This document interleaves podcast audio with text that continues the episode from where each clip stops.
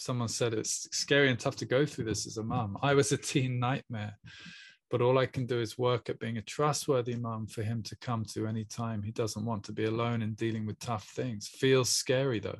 We don't even really understand the world that they're growing up in. I mean, all of this is true. So, you know, what a role it is. What a, you know, how are we supposed to control this if we want to like make the situation right? That's something we're going to do till we die it's never going to be controlled. We have to, especially in this day and age, learn to be adaptable and responsive and just to go with the flow, you know, to um to let it all just you know we've got to just respond to each day like wow through this pandemic there's been so much like whoa school's off school's on you know like and many other things you know mm. politically just environmentally like wow how much we have on our plate as a human global society right now um, if anyone hasn't seen the live, I really recommend watching Christina's live. You know, but the the the summary is that you know uh, he she asked her son to have a date with her, and they'd had one a year ago, which I think I don't know if it was inspired from from me um, mentioning it in the Young Fire group um but yeah and you know this time around there was a sense of like he wanted to think about it you know a bit of hesitation there wasn't sure and and your summary christina was that you know he doesn't he doesn't trust you in some ways and that you haven't trusted him lately and that is just for all of us. That is for all of us. There's something in that where we can all relate to that experience and where we have coerced or forced or pushed or shown up in some way our children eventually just they they learn to kind of say no to us or to back away from us. So it is going to be a process. And i love the way you know he said he wanted to think about it. And you know you can it is a rebuilding process there. So that is such a powerful takeaway for you and for all of us to see that you know we we need to how to rebuild that trust. You know how can you you said you were hoping to earn his trust again how to rebuild it. And um, you know it really is increasing your awareness of where you're pushing you know where he's feeling claustrophobic in your not in your company necessarily but where where your relationship kind of cramps him. So lots of teenagers are very suspicious of the adult world because we are the harbingers is that the right word? I don't know of pressure and coercion. That's what we do you know generally that's what we do.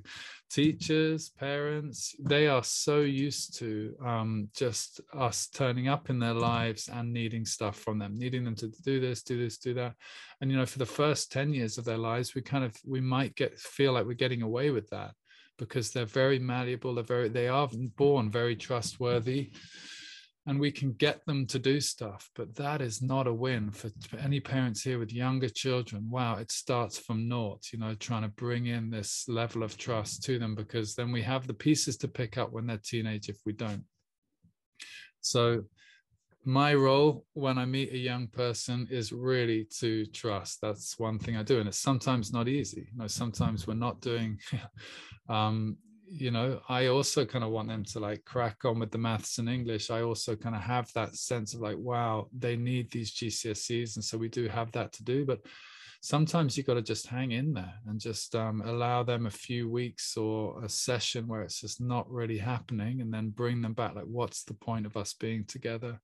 Um, you know but uh, and allow them to lead on that. So um again I'll, I'll speak more to that tomorrow but um the adult world yeah and losing the trust of our young people. So this is universal i'd say for for young people That there's a general sense. And you might i would love to hear if anyone it's great if you do have children who like to speak to adults. I mean just look at it from that perspective like does your child generally enjoy the company of adults speak to people freely when they're there not just politeness and like you know you're forced to come down for a dinner with family friends whatever. And then you know i personally growing up i didn't have many relationships with adults. It's one of my great achievements for my children that um you know i, I raised my children in in a community. Like i'm still part of a community now like online offline. But in bristol we were living in community housing and my kids they know they have like 50 plus authentic relationships with adults each um, you know, because we were living in that kind of setting, you know. So again, if you're a believer or if you have some community group, then that's amazing because you then really, you know, you do, or if you're from a culture where there is a, a spread of generations, you know, I think of Spain, grannies and toddlers all hanging out till six in the morning at fiestas and parties and whatever, you know, there's no age differentiation in those cultures. So then young people, I think, do just do grow up with much more trust of the adult world. Whereas here in the UK and probably in Europe, um, similar kind of cultures, probably in the States as well, you know it's all quite separated off. The adult world just does one thing and it's usually get young people to try and do stuff that they don't want to do. So um you know i used to have dinners with my dad um he's passed away a couple of years ago. Um you know love you dad. And he but he his effort was um, to get me to go and have dinner with him. We'd have dinners, but it was like a showdown, you know? it was like, it wasn't like, hey, let's go and have dinner and have a lovely time. And then maybe I'll want to share with him kind of about my career or whatever it is. Um, it was always like a hot seat. so don't do that you know bless him he just is from that gener was from that generation you know they just he was doing his best as a dad but um you know, dinner with him every time was like it was a trial.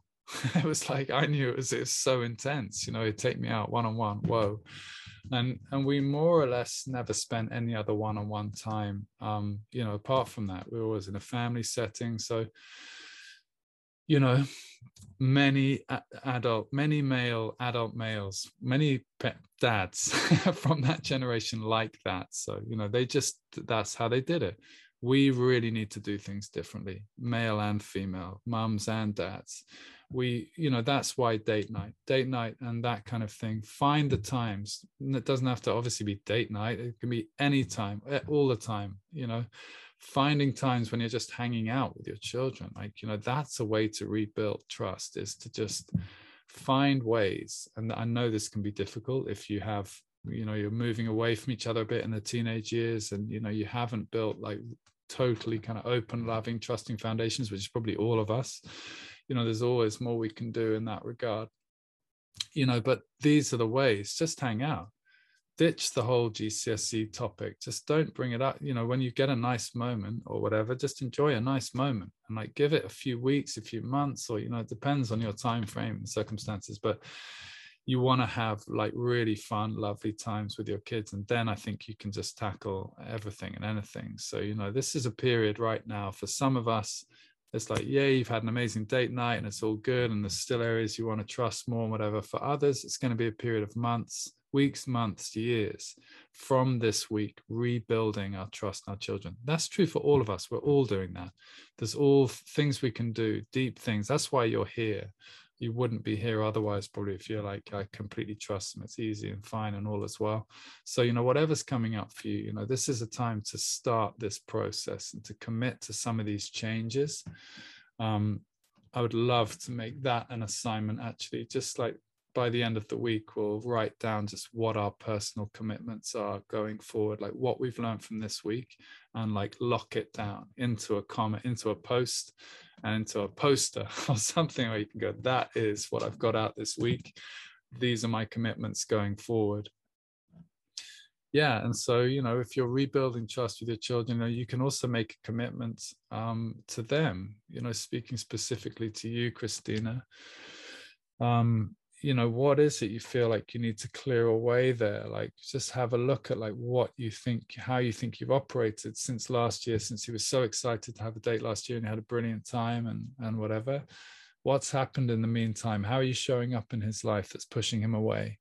And um, making him just think oh actually i'm not really sure about that. And um, you know then you can communicate that to him. Just say you know i realize i've just i'm always like on your case about this or you know i'm sorry. That's also wow apologizing such a brilliant step for vulnerability you know showing that vulnerability to your child. You know again each case by case you know i can't know the nature of all of your relationships but if that feels like a hit for you make a few notes and of course they're teenagers they don't want to hear like a load of they don't want to hear all of our shit kind of thing excuse the word but they you know they don't want to hear that um, but they if it is like a quick way of you know a way that they are receiving that's going to touch them and open something up for you both then definitely communicate your apology and then follow through on no longer doing that. You know make that commitment i'm not going to bug you about this anymore. And that in a way is also like a huge element of this week. It's to like start this handover process where you really just go like that is up to you now. Someone mentioned about your son's relationship with his dad you know? I love that that sense of like okay i'm not going to push that anymore. I just you know that is up to them. And that that's a very hot topic. So i, I also just feel like wow you, you know you'll know, you know i'm not going to tell you what to do and i wouldn't ever expect you to do it if i did you know you'll know what's best there but i just did like that sense of the struggle you've had over that. And then you know now the resolution of just going okay I just it's up to him. He has to be able to choose whether he wants to see his dad or not. Um, and they both of them him and dad with your full love and support and facilitation in ways that's empowering for everybody um, they need to sort it out between the two of them, you know, and a bit of time and the trust to just go, he'll come round, hopefully, you know, and in like a six months' time, just go, yeah, all right, I will go and see him, and they can start to rebuild their relationship. Um, yeah, on the foundations of real trust and and respect and openness and honesty.